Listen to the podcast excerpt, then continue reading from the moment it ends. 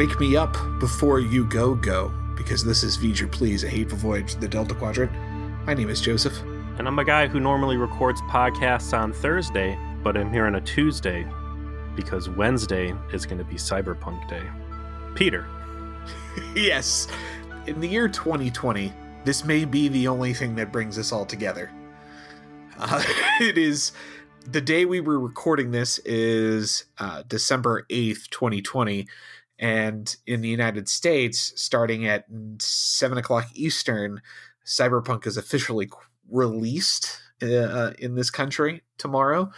And uh, Peter has permitted me, Joseph, to uh, use my I don't have kids privilege to no life a video game for two days after I got work off and agreed to record a couple days early. So thank you, Peter. I appreciate I appreciate this favor you've done me. It's it's the least I can do. I've certainly gone deep in the weeds on video games myself, and while I cannot commit to the full balls deepness that you're going to go on this thing, uh, I, I'll be I'll be there playing uh, right alongside.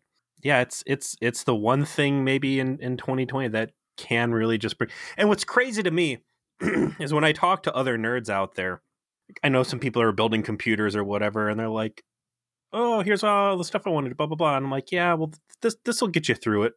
But you know, cyberpunk, and they're like, "What's cyberpunk?" And it's like, "What what rock are you living under?" I look at them the same way someone's like, "You didn't hear that aliens invaded, or that you know time travel a thing, or that bombs fell and uh Eurasia is gone now like this is life this is a big fucking deal I think the game has the level of hype that it has not just because of the pedigree of its developers but also that the cyberpunk aesthetic like the Gibson novel aesthetic if you will has always been incredibly popular but has never had good pop culture properties to deliver it and this is the promise of a Gibson novel you can play that's very interactive, that has a very lived in world. And that's turned out to be like people are hungry for that every time it rolls around, like Altered Carbon, for example. Yeah. And I mean, you could point to Deus Ex, right?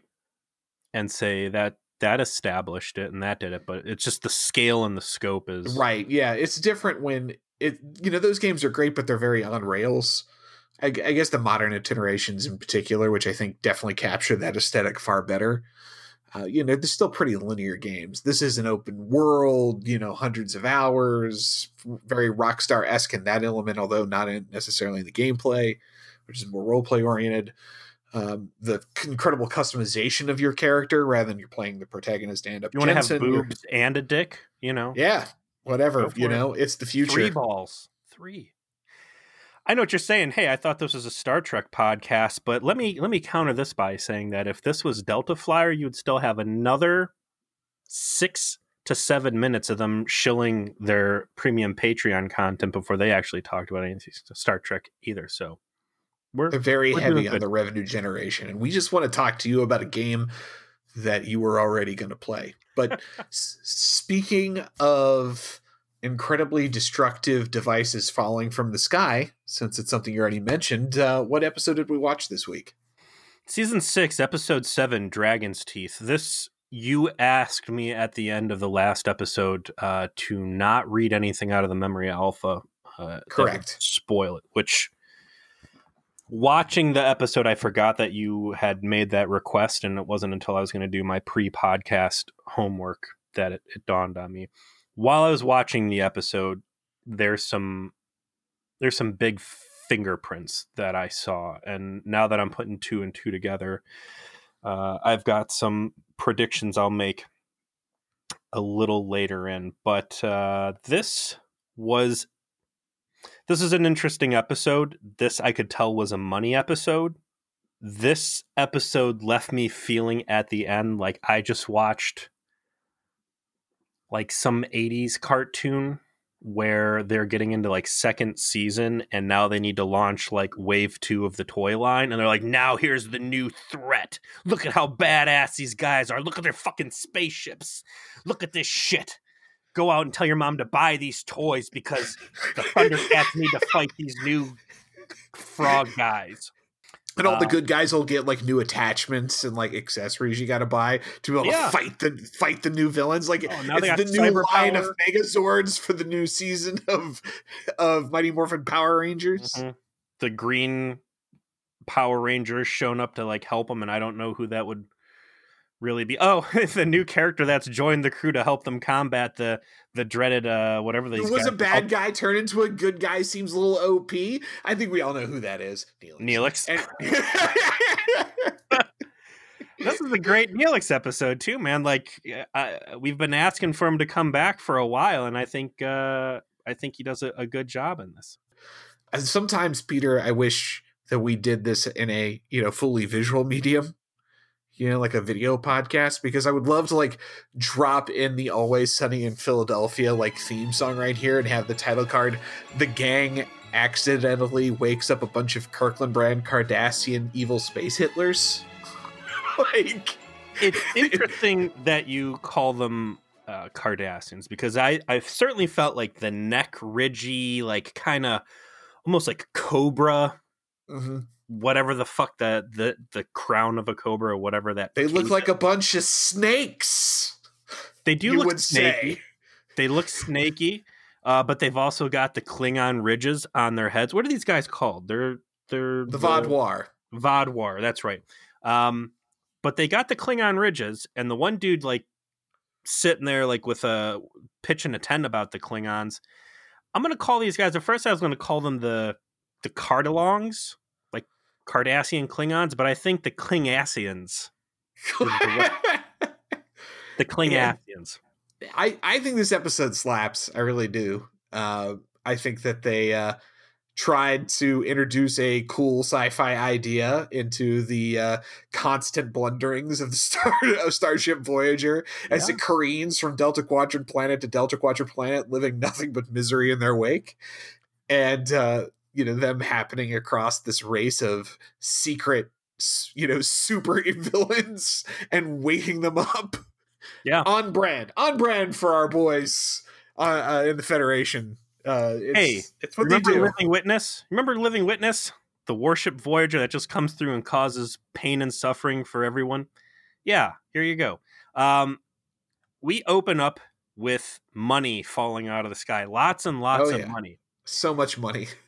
The CG attack sequences that we get in this are I I think they hold up well for 2000 and for 2020, you know? Like you could tell they they put some real money into this. You've got a nice looking uh futuristic alien uh planetscape and you just have photon torpedoes flying out of the sky taking out skyscrapers blowing shit up it's wild i was like damn you don't this is like the first time i think we've ever seen something this harsh right out of the gate with voyager Yeah, planetary bombardment stuff like this is pretty rare in the franchise, and you can tell the difference between old CG that had money behind it and old CG that didn't based on the animation. Yeah. And I think that's what helps like keep it seem very uh current even though the resolution on it's not very good. Like the effect obviously is nothing compared to what you could do now. The animation's crisp and everything flows together well in it and it just feels like oh yeah, this is pretty good still. it's detailed there's a lot of different shit it's not like that garbage out of uh barge of the damned where you've got six things being pictured and they all look like like crap so no uh it's not every day that voyager opens to orbital bombardment you don't know what's happening here but you know that someone has decided that this place needed to be nuked from orbit because it's the only way to be sure Yeah, and then, and it's being it's happening. Like the city's half destroyed already. You've got you know whole parts of buildings just blown out, and uh, the bombardment is continuing. Now you cut down to a. This might be 900 years ago. Spoiler alert! But I know the caves when I see the caves. But these aren't just any old Voyager Hell caves. These are techno caves. These are caves with a poured concrete floor. These are caves with little um, steel girders and uh, stasis tubes and blinky lights and scientists or whatever these guys are going to end up being. You see a man and a woman, and uh, the woman seems to have some apprehension. The guy had to cut a bunch of life pods loose because he had no choice. There was some power fluctuation. And the lady's putting up a little bit of a fight about getting into her stasis pod. And he says, Listen, honey, uh, everything will be fine. It's only five years. And that's when I wrote my notes like, no And way. narrator. Narrator, it will not be five years. Yeah, not at all. nah, it's like the first, very first thing you know, you, what kind of story you're going to be dealing with. If someone makes that Mhm. kind of guarantee, it's like how many millennia in you know eons into the future is this actually going to pay off? You're talking about the Sunny and Philly uh, smash cuts. Like, here's where you insert that title card. Like, it'll only be five years. Do, do, do, do, do. the title is uh, The Gang Goes 900 Years in the Future. It's exactly 892 years in the future. Uh, we are reintroduced to the travails of the USS Voyager because it is accidentally dropped into a music video for a 90s techno band.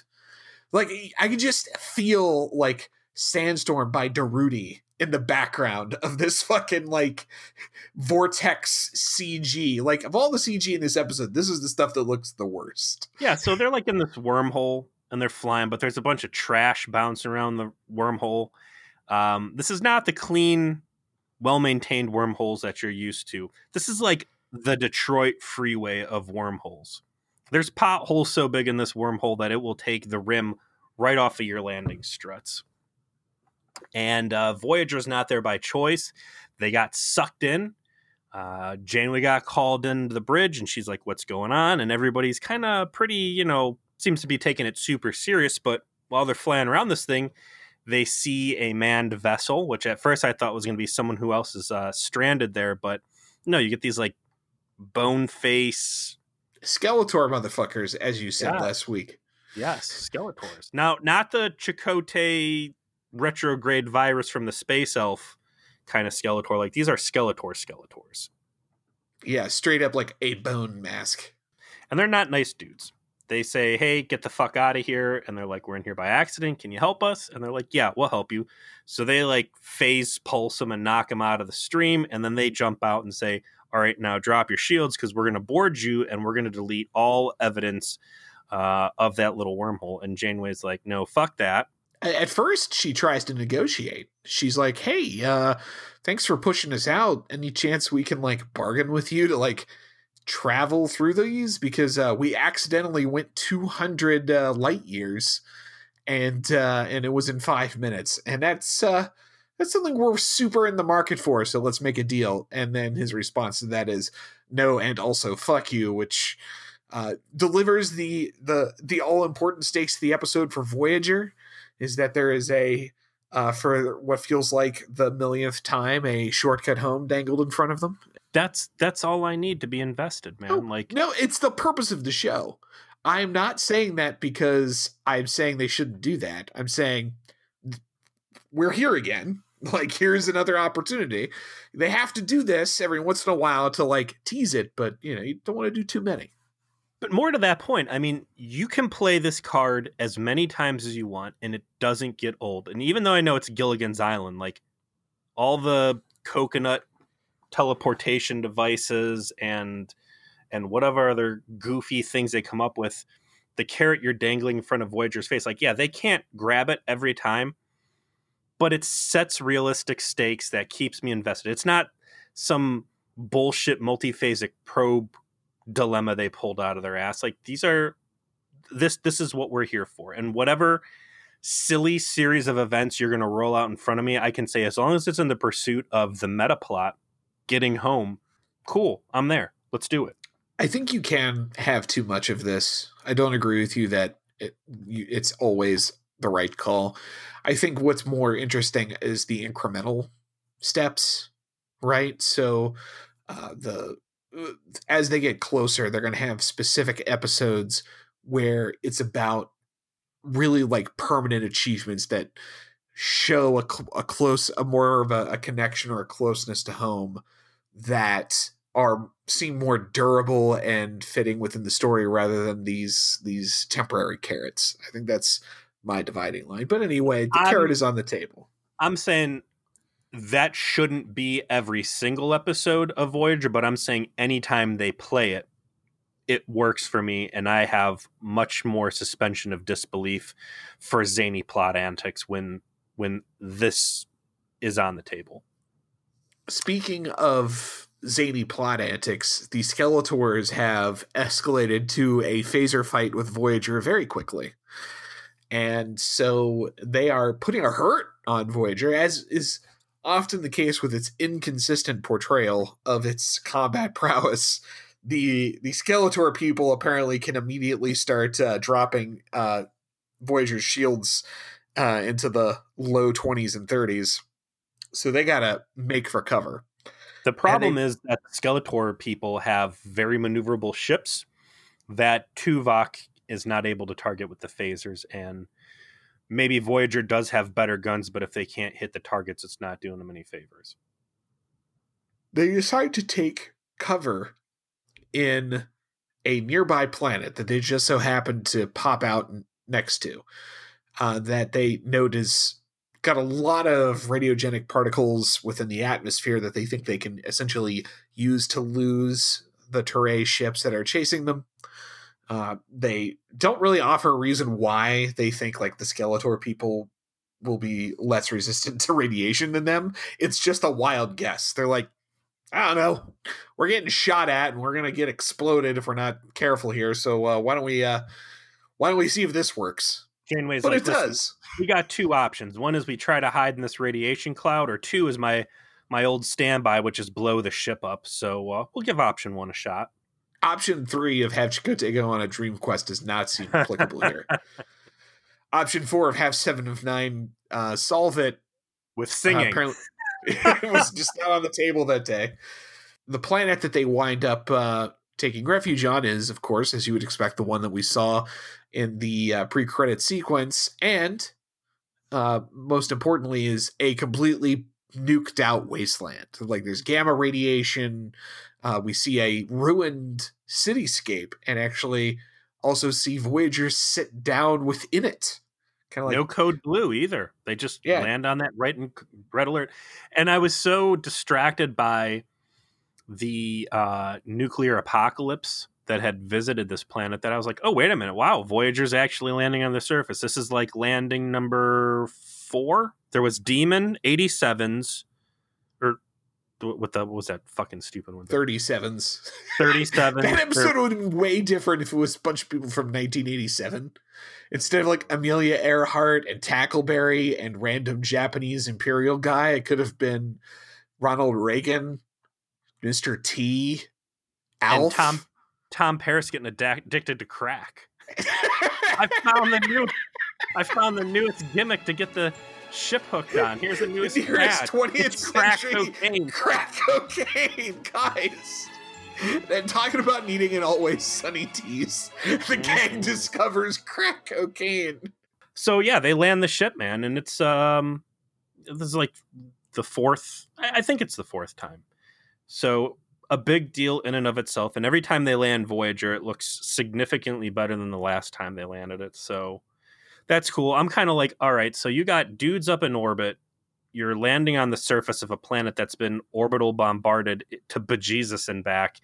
And you're just landing there on the surface. Like, this doesn't seem like a great plan. Why aren't the Skeletor people continuing to like just shoot photon torpedoes down? Uh, spoiler alert: they draw that conclusion later on and start hammering them. But, but for right now, things are safe. And they do their little scan and they're like, wow, everybody's dead. But hey, wait, I just found the Bat Cave and it's packed full of stasis pods. And Janeway's like, oh my God, let's go check it out. Hey, we're in a red alert firefight. I'm going to take our tactical officer and also the smartest person on the ship who should realistically be making repairs. And we're going to go check out a Bat Cave full of Peter's favorite thing in in in Voyager, and that's stasis pods. Yep, good old fashioned Juggalo tech rearing its ugly head. We're talking, of course, of uh, the Thaw and the stasis pods, which solve so many problems for so many Voyager plots. Uh, and there they are. That, that they built enough of to put every single member of the crew on. Remember? I remember. Where was... are those? where, where did they put them? They put their their full stock of uh, shuttlecraft and they like they turn the stasis pods into shuttlecraft. Like, what happened? What happened to 136 stasis pods? They became 136 photon torpedoes. no, that came from that came from the Equinox because they they got all the treasure chests with photon torpedoes in it. We've established that. There's a story. What there is not a story for is how it is we go from this planet is a radiation filled hellhole to, hey, let's go unprotected into this unknown alien landscape where there might, you know, be potentially dangerous, you know, poison gas in the air. Rad roaches or, uh, uh what were the zombies called? Oh, ghouls? R- rad ghouls? Was that what the glowing ones were? Well, the glowing ones were the super ghouls, but they were just ghouls. They go to the the nuclear wasteland of uh, Fallout Three. I, you know, I'll cut them a break and maybe they scanned the target destination and saw that it was like super reinforced. Yet somehow the transporter is able to transport them. And in reality, it's because you and I know that there's only two uh, spacesuits that were made for first contact. So that's the only two spacesuits Voyager has access to. And if they're going to bring three people, they can't have three people in two suits. So they make their way into the uh, concrete floor chamber and find the uh, the stasis pods. They note that the male uh, occupant of the pods we saw earlier is alive and within the pod. Uh, Janeway and Tuvok resolve to investigate further, but for Seven of Nine hesitates and then impulsively decides to reanimate this person, which ends up being a story through line for the rest of the episode, and I think a a underappreciated, compelling idea, which is why Seven of Nine did it. It is a head scratcher, and it really kind of identifies a inconsistency in her character, and that she is so protocol oriented and loves rules and procedures, yet she veers off of them so frequently, uh, subverting the command structure authority and causing problems. So, in this episode, I think they, like you just said, they do a good job of kind of justifying why is it that someone who loves rules and regulations would so frequently go off script, and it's because there's a guilt component. She wants to do good, and she's ultimately a child. The jumping off point for me on why I, I like this part of the episode is that it provides a lot of contrast between earlier Seven of Nine, who is very rigid in regards to efficiency and uncaring, in the slow character development that we've had since then of her making connections with people, trying to mature on an emotional level beyond the stunted childlike growth that she was able to experience. And in this case, it manifests in an impulse of, I want to help these people, which is uncommon for her because, you know, she, first she didn't care about anything, and then she really only cared about a few people, then she cared about Voyager, and now she's learning to have empathy in general. But as you alluded to, she hasn't found a way to regulate that uh, 100% effectively yet. So, yeah, she goes up to the nearest stasis pod, uh, wipes some shit off the screen, uh, deactivates it, and thaws the sky out. So, Janeway comes up like, hey, I didn't tell you to do that.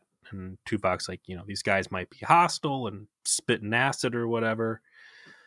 Uh, but instead, we're greeted with someone who seems pretty even keel at first. He explains that uh, his culture had been uh, swarmed by its enemies and attacked, that they knew that the attack was coming, and that this super bat cave was kind of a last ditch preparation to have a a continuity plan in place that they were only supposed to be out for um, five uh, years, and obviously it's been much longer. But that kind of gets fleshed out in sickbay. At first, he's just like, "Oh God, it's been 900 what?" Stumbles over to uh, the other pod with the woman in it. They crack it open. It pops apart. You see a skeleton in there, and he's like, "Oh no, that's so and so. She was my wife." In the most no big deal voice possible, and that's like the first red flag that goes up for you Gedrin is his name. And his next scene is on Voyager. It's in the sick bay. You know, he's interacting with the doctor and then interacts with Seven and, and Janeway when they come in. And we get the first kind of uh, tidbits of information about their backstory, how long it's been. He knows what the Borg are, but the Borg don't know what his race is as he identifies the Vaadwaur. And uh, he mentions in further conversation that there was uh, a uh, a entire regiment of his people. He describes it in military terms. I thought he said battalion, or maybe it was b- battalion. You're right. Uh, he describes the uh, the group as a military formation. He used some kind of language along those lines, and along with their weapons, like their fighters, like all the shit they need to equip themselves as weapons of war. And uh, as he relates, you know, the passing of his wife and her panic as the planet was being bombarded, he uh, he dismisses it in a very uh, warrior ethos sort of way. Uh, the the quotations that he uses are are essentially paraphrased from uh, r- real world uh, samurai literature. so eh, there's this immediate pressure that builds in the characterization of the Vaadwaur in general that they're militaristic and they're not openly like Snidely Whiplash mustache twirling evil, but they're not like the the the Federation in, in, in ethos from the beginning. They do not come in, in peace, and they do not seem to prize mercy and you know the the no big deal tone that he said oh yeah this was my wife back on the surface you know he kind of condemns his wife saying it's a shame that she went out like such a coward and that she could not just accept uh, fate and and you know showed hesitation and this and that and Jane was kind of like wow that seems real cold and then he'll go on to flesh it out a little bit but uh you know we'll later find out that these Vaadwaur as children are encouraged each night to go to bed thinking of how to die a different way. So there's this there's Very a death, yeah death cult element to them for sure. And the family and militaristic regimentation is also very Cardassian. Cardassian, yeah, that's what you were saying. Yeah, DS9 really establishes they are space fascists. Like that is how their whole society has always been organized.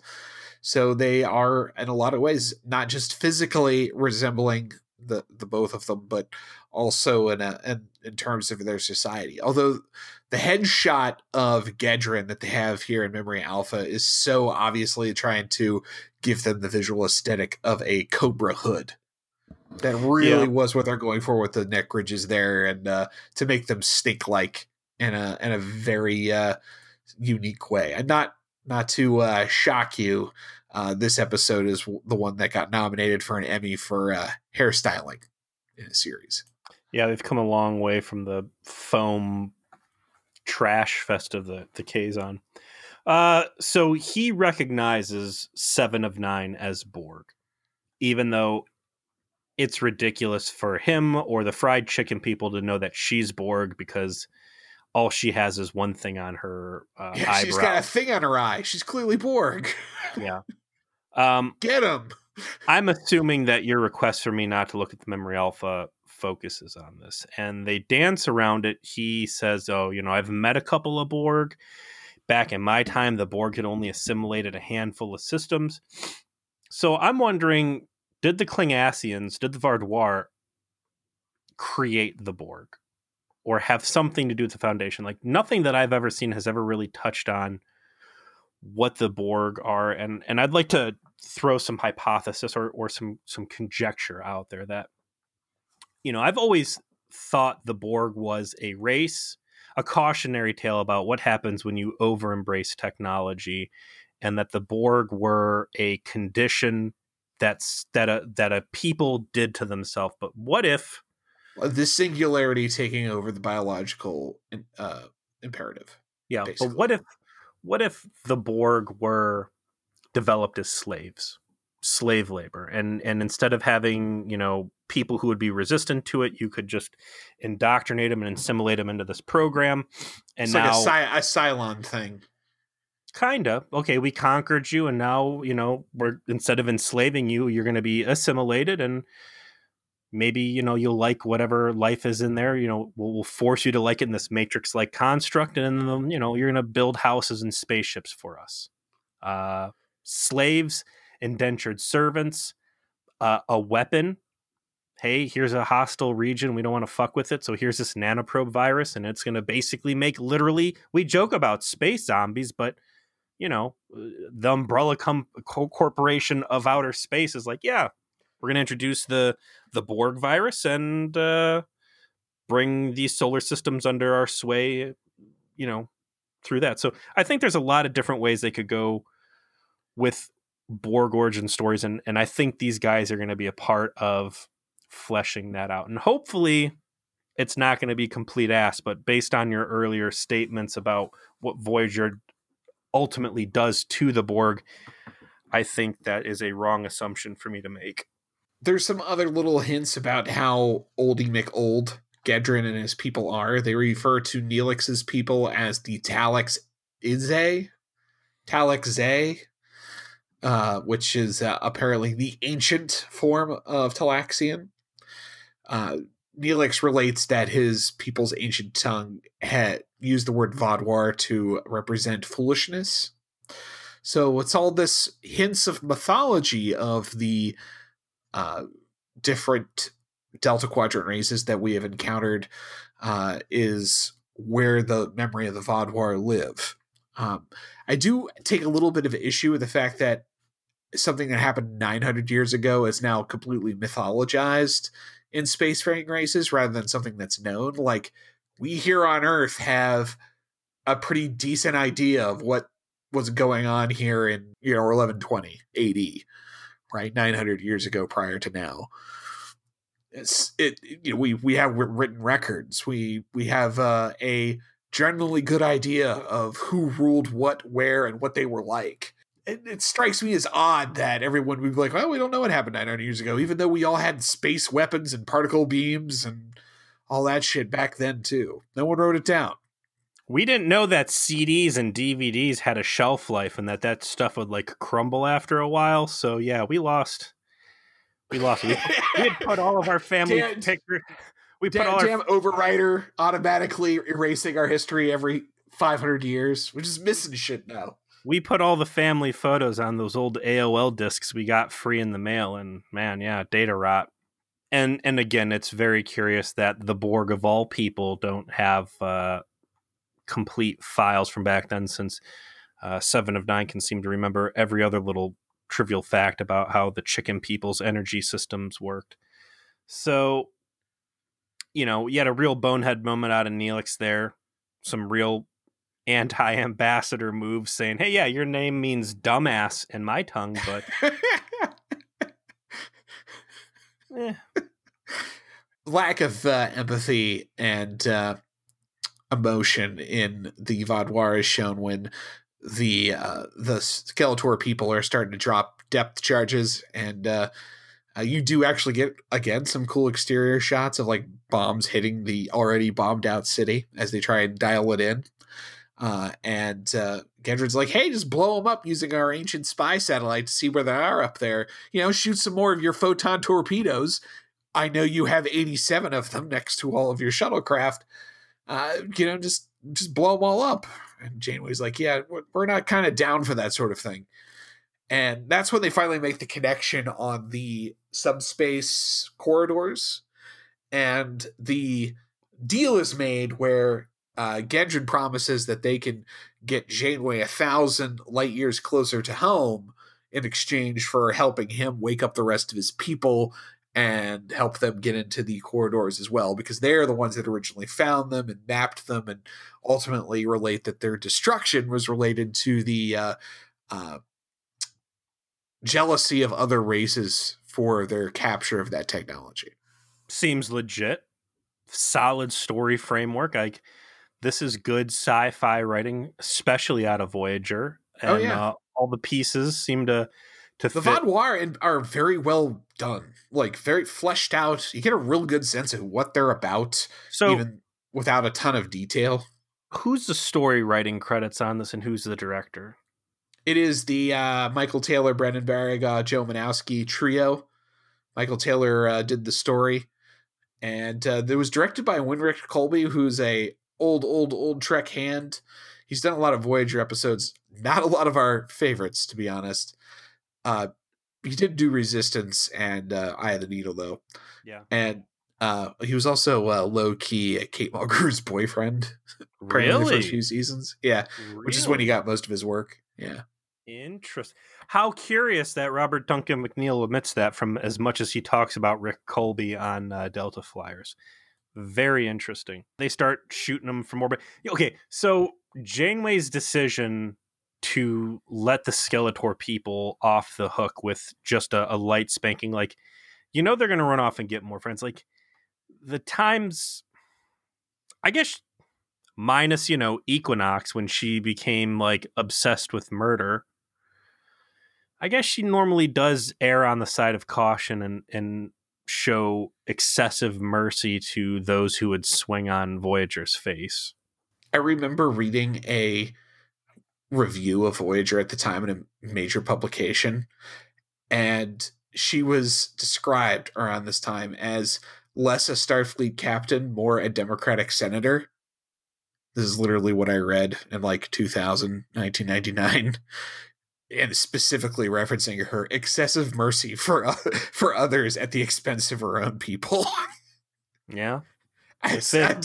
I just- stuck with me for 20 years having read that sentence. Was particularly true. Janeway rightfully agrees to the proposal. You know, A, it's an incredible opportunity for Voyager to make the journey home with some help of uh, local geographical features, but also, you know, you've got a oppressed people who were driven to the brink of an extinction, and now she's got the chance to thaw them out.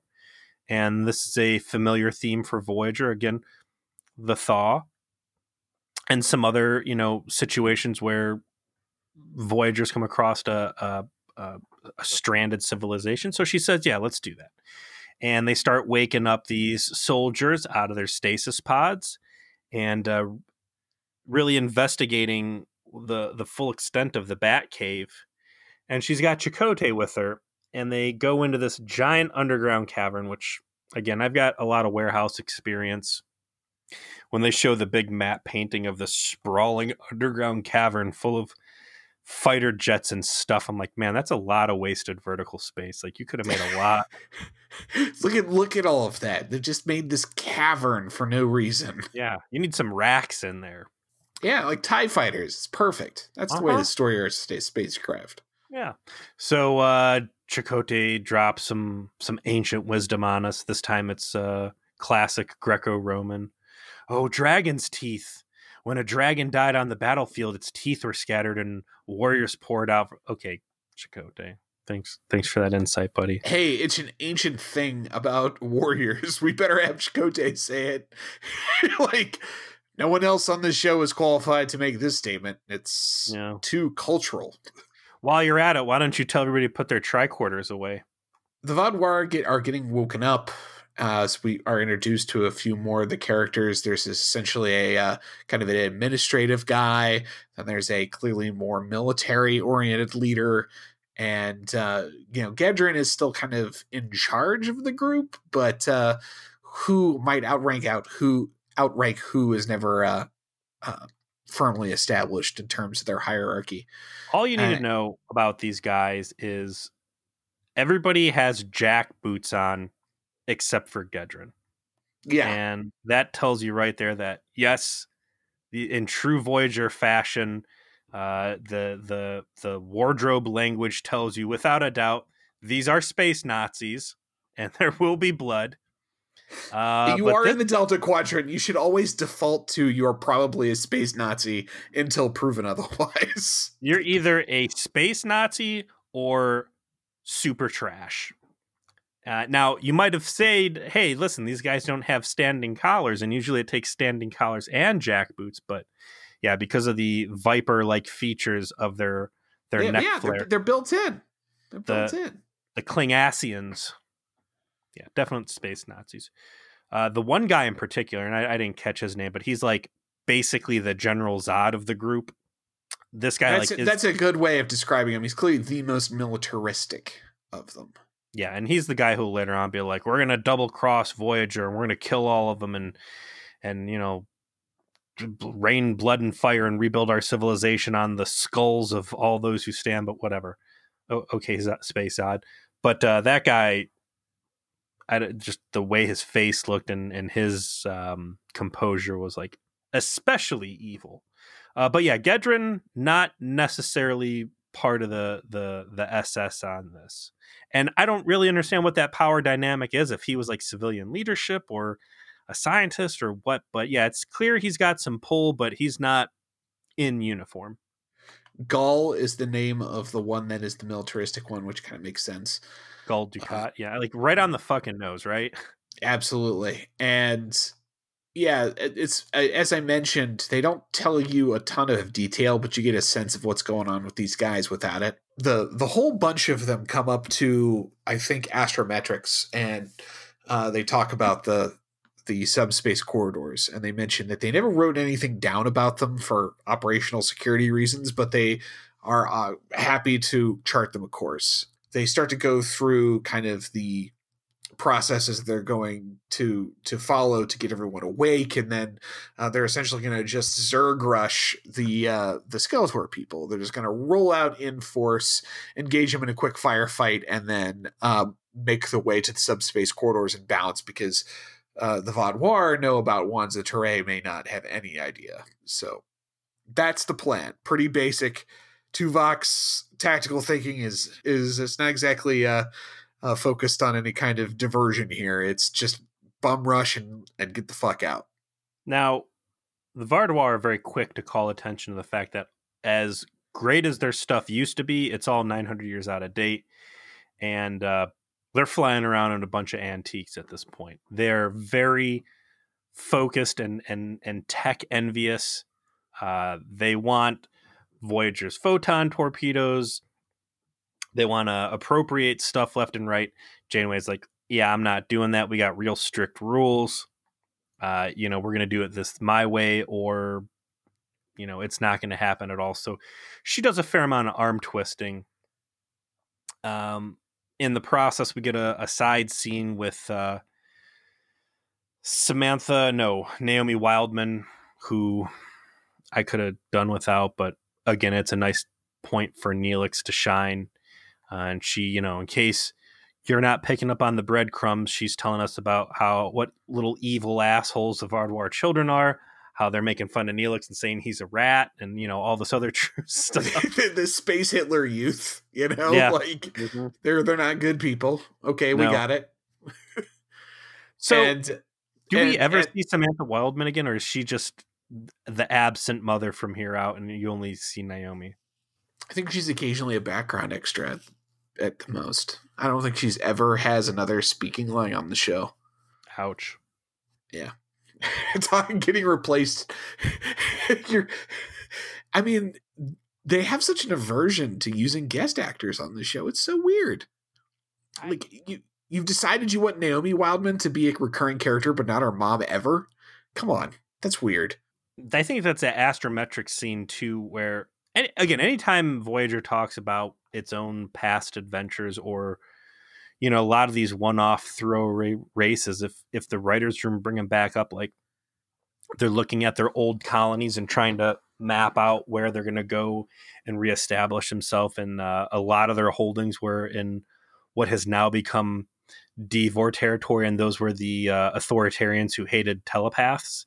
And i'm like i don't know these guys seem like they get along pretty well but a little little bit of a trip down memory lane. And more discussions about what the Delta Quadrant used to be. And I I enjoyed all that stuff. Them talking about the different races that we've encountered, but what they knew of them 900 years ago. So again, a lot of cool world building through the time travel that these guys do the way they go through this piece by piece is that they have first a scene where B'Elanna is working with them to wake them up, and that's when they kind of hear more about their Klingon esque, you must think of the ways you're going to die kind of philosophy, and that they jived with like reading about the Klingons in the Federation database.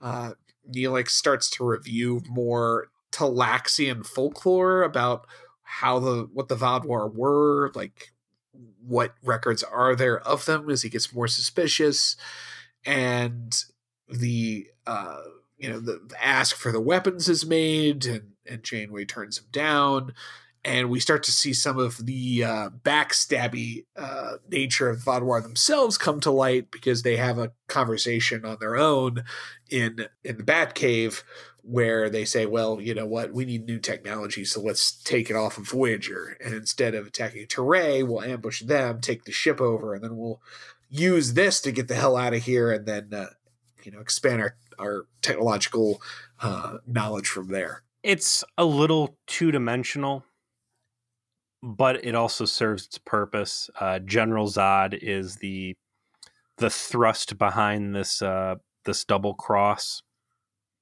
and uh, I don't know the blocking for how this works out is kind of silly. Like they're talking under a catwalk, and you've got Starfleet guys walking above, but whatever. Um, so they lay out the plan that yeah they're going to double cross them. Now what they don't know, Joe, is that Kathryn Janeway has a jump to conclusions, Matt. And, well, she isn't. Uh, she doesn't have a jump to conclusions, Matt. I think that's a little unfair because they do have a couple scenes where they establish why she becomes suspicious. She gets an earful from Seven of Nine and from Neelix saying, "Hey, these guys, you know, they've got some dubious mentions in a couple folklores from the surrounding areas." Which seven of nine even having records of that seems no well uh, i think i think you're selling it short i really do they they start with the scene where Gedrin and Seven are looking for a planet for the Vaadwaur to settle, and they're like going through the history of the Delta Quadrant stuff that you mentioned. Of like, how about this colony? Oh no, this race that we ran into in season four has it now. like, they, you get to hear about how different things are, and it's how frustrating it is for the Vaadwaur to hear. And that's also where you get a little bit more information about why Seven wants to help them. Like his, her focus is on trying to resettle these people, and she starts to vocalize more about why she woke them up. Because, like, uh, as a Borg, all I've ever done is destroy civilizations. I'd like to rebuild one for a change, and that's when she gets called in to talk to Neelix, who's like, "Hey, listen, I went through everything I've got on Talaxian fairy tales." All of my cheese recipes that are meant as bioweapons. I've been through it all and the Von Vaadwaur come up a lot, but as like the fucking bad guys every time. And what I thought was so cool she says, like, you're Borg. You have the folklore and history of not just the Borg, but every race the Borg ever assimilated. So how about you cross reference our folklore with all of the information from the past of all of the races the Borg ate and see if there's cross references that are made that line up. Like, is this a uniquely ta- Talaxian thing, or is there like a history of everyone in the Delta Quadrant knowing these guys were assholes? And I thought that was such a cool piece of connective tissue where they directly say, oh, let's use Seven of Nine being the smartest person in the entire galaxy to our advantage. And it's Neelix who does it all on his own. It is cool and all that stuff does work well and it's great connective tissue. My counter argument to that is that we've established earlier that uh, superstition and and folklore's tale and stuff like that, uh, the Borg does not classify as scientific asset and usually dumps out of the collective thought. So that kind of folksy stuff really shouldn't be bouncing around in her head, but whatever. It tells. But we cool know, story. but we know that that was bullshit from Seven of Nine, who was just uncomfortable with it because the other Borg demonstrated that knowledge. Which one? When? Uh, in the no social distancing episode. No, there was another one where they're talking about like creation myths or something. Uh, uh maybe it was Omega particle. It was Omega particle. Yeah. Yes. It was Omega directive, and and she's saying that you know normally creation myth and shit like that uh, gets tossed out of the collective's memory, but because there were scientific elements to so many of these that we kept it around and, and found omega particles and, and fucked up or whatever. But even if you've got Jane or uh, Janeway getting briefed from seven to nine and Neelix saying, "Hey, listen, these guys might be kind of treacherous," like the way she moves forward with such certainty when she confronts Gedrin and says, like, yeah, you guys are pieces of shit and I don't trust you anymore. And we're gonna order uh, you know, all but 10 of the ships to turn off. Like she chooses to act on the suspicions of Neelix and Seven and Nine with a certainty that only a metagamer could have. Well, I I think that it's not metagaming because we saw all of the other warning signs from this point, right? Like the, mil- the militaristic worldview, the jack boots, the lack of caring that his wife died. Hey, why don't you blow those dudes up? Like, there's been little signs of like, I think these guys might be shit. And having a little bit more confirmation makes it, I think, a reasonable thing to say. Uh, you guys kind of seemed like shit, and it turns out there's a lot of historical records, you know, apocryphal ones, but still records that suggest you're shit. So I think you guys are shit. I think it's all right. That's fair. So now you got your double agent, or soon to be double agent, Gedrin, uh, and his counterpart, uh, General Zod. Janeway doesn't really seem to do anything to me to justify the heel face turn that Gedrin does. Like he comes to his senses and becomes a good guy at the end, but it's really out of place. And if there was like a genuine connection between the two of them, something along the lines of what we saw in uh, the Devore, Janeway falls in love with the other space Nazi who hates telepaths. Like well, an episode that's referenced in this episode. They talk about the Devore Imperium as one yeah, of the powers that took over the Vaadwaur's colonies. Yeah, but you know, Gedrin seems to come to his senses a little too easy. So uh, Janeway leaves the ready room with her meeting after she tells Gedrin what's up that that she's read ahead in the script and she knows a double cross is coming. They get General Zod on the phone and she's like, "Listen, only ten of your craft, which you've gone out of your way many times to call attack fighters, not your your peaceful uh, escape craft, peaceful hug fighters." yeah, no, cuddly dog fighters. No, our, our drive-by vehicles. Uh, she's like, look, only 10 of them are going to be involved in the plan to uh, thwart the Skeletor fleet from from causing uh, blockade. Have everybody else turn their guns off. And he's like, no. And she's like, yeah, or else. And she gets off the phone with him and she says, you know what? Fuck it. We're leaving now. I, like I said, I read ahead in the script. I know it's going to happen. There's a exchange between General Zod and Gedrin. And it, I've always wondered, like, what does the other person see when they're talking to the Voyager crew on like the main view screen? Like, do you only get to see Janeway? Or do you see like the whole view? But in this scene, General Zod like looks right at Gedrin, and there's kind of like this, this accusation, like, you asshole, you fucking told her that we're gonna stab her in the back. Like, I see how it is, and I think that's what makes him escalate the timeline on his end as well it is all missing just a little bit of development. I think they were close. It's not as bad as last week with uh, the uh, Fox Mulder character deciding out of nowhere that you know he's just gonna totally sacrifice his life's ambition on, on behalf of Voyager, uh, specifically Tuvok, someone by definition he doesn't know. Uh, but it is still a little unearned and a little sudden. Uh, but I'm nitpicking this thing it's all forgivable. It's far from the worst. Oh God, this is so much better seen. than everything we've almost everything we've watched this season aside from the premiere. Even like, this... better than the premiere too. Like I, I'm being nitpicky, but it's because there's enough good stuff here that it's worth exploring the shortcomings. We're being nitpicky not... because it's our brand. it's like people come here for that. Mm. I know that they don't want to hear us just absolutely tongue all over this thing. They want to they want a little bit of the the realness. That's what we offer. That's what we market here. It's okay. You know, this episode is good. You should watch it. Now here's all of the shitty things we found that was wrong with it. Here's mean nerds.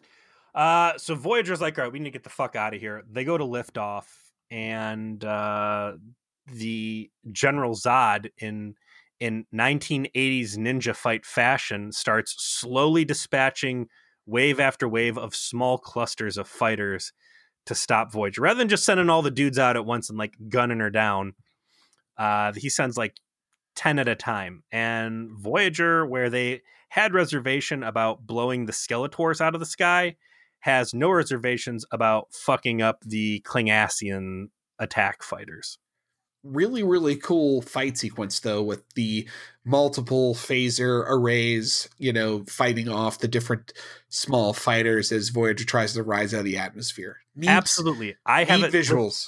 I have it listed in my notes as dope escape fight, and it's, it's that is what it was it's sad that stuff like this stands out as much as it does. Again, I don't think there's anything here that's really like, wow, oh my god, you know, this is better than Star Wars. Like, it's shit you probably would have seen in Babylon Five, and I'm I'm certain that you see in Deep Space Nine, but this is just stuff you don't ever get to see on Voyager, and certainly not at this quality. And it makes it stand out and keeps it memorable. And I appreciate having it. And I don't know, Voyager's not ultimately a show about space war, so that's why we don't get more of it, I guess, but it's cool when you do. They contact the Skeletor people and say, "Hey, we accidentally woke up the space Hitlers. Would you uh please help?" And that's when uh, Gedrin makes his heel turn to face to say, all right, guys, I'll totally help by going back down to the surface with Tuvok, you know, temporarily until Tuvok can dramatically leave uh, to help guide the uh, Skeletor bombs. Uh, so that Voyager, who's getting the shit kicked out of it now by 900 year old fighters, not their weak, can can safely escape. And this plan is successful. Uh, one last trick by Janeway to take up all of the gamma radiation in the atmosphere, turn themselves into the Incredible Hulk, totally not get cancer to power the ship after they get uh, they lose main power, but uh, they get out of the atmosphere and the uh, Vaadwaur are seen starting to try and blockade run the Turei, and Voyager's like, fuck this, and just warps away. Look at this huge mess we made. We just stepped in dog shit. And not only did we come into your living room and walk all over the carpet with it, but we also laid on our back and put dog shit footprints all over the walls and windows too. Please rate us on Nextdoor. like Bye. No wonder we we still wonder why people hate us. The the two nacelles on the side of Voyager may as well just be middle fingers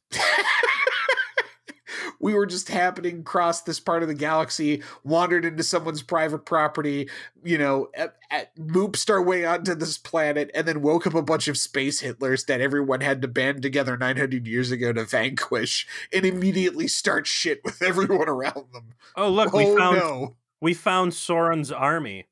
Don't mind us. We're gonna get out of here. A lot of cool stuff happens in a minimal amount of time here.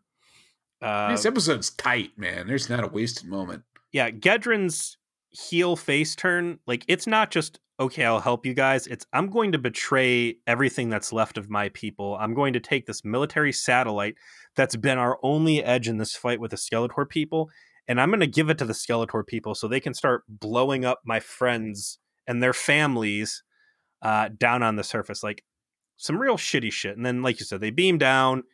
He's got Tuvok with him for a minute, which again, it seems like a bad time for Tuvok to be leaving the bridge, but that's Tuvok.